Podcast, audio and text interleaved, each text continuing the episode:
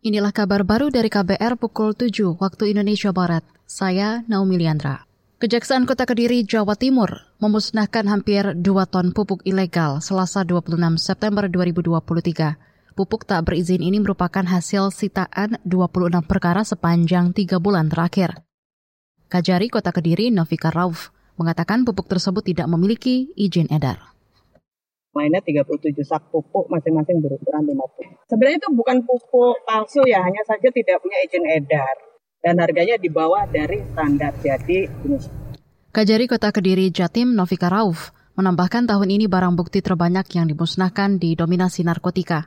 Pemusnahan dilakukan dengan cara dibakar dan dilarutkan ke dalam air. Saudara, langkah pemerintah melarang sosial e-commerce seperti TikTok Shop sebagai tempat untuk bertransaksi jual beli dinilai kurang tepat. Menurut pengamat ekonomi digital Ignatius Untung, TikTok tidak memiliki produk barang dagangan langsung.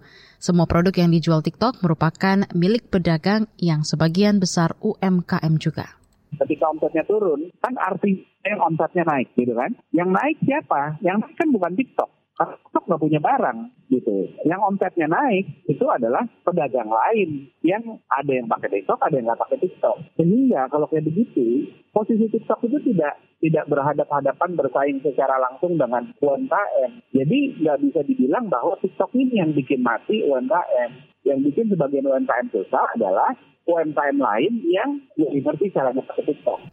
Itu tadi pengamat ekonomi digital Ignatius Untung.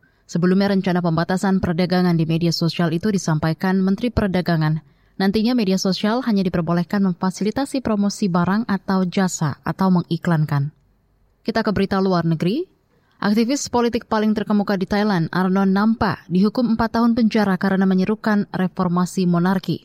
Nampa dijerat Undang-Undang Pencemaran Nama Baik Kerajaan atau Lese Majesty. Pengadilan Bangkok juga menjatuhkan hukuman atas komentar yang dibuat atas saat aksi demo pada Oktober 2020. Undang-Undang Lese Majesté Thailand melarang siapa pun menghina monarki dengan ancaman hukuman penjara hingga 15 tahun. Aturan ini semakin ditegakkan sejak militer mengambil alih kekuasaan melalui kudeta tahun 2014. Demikian kabar baru dari KBR, saya Naomi Liandra.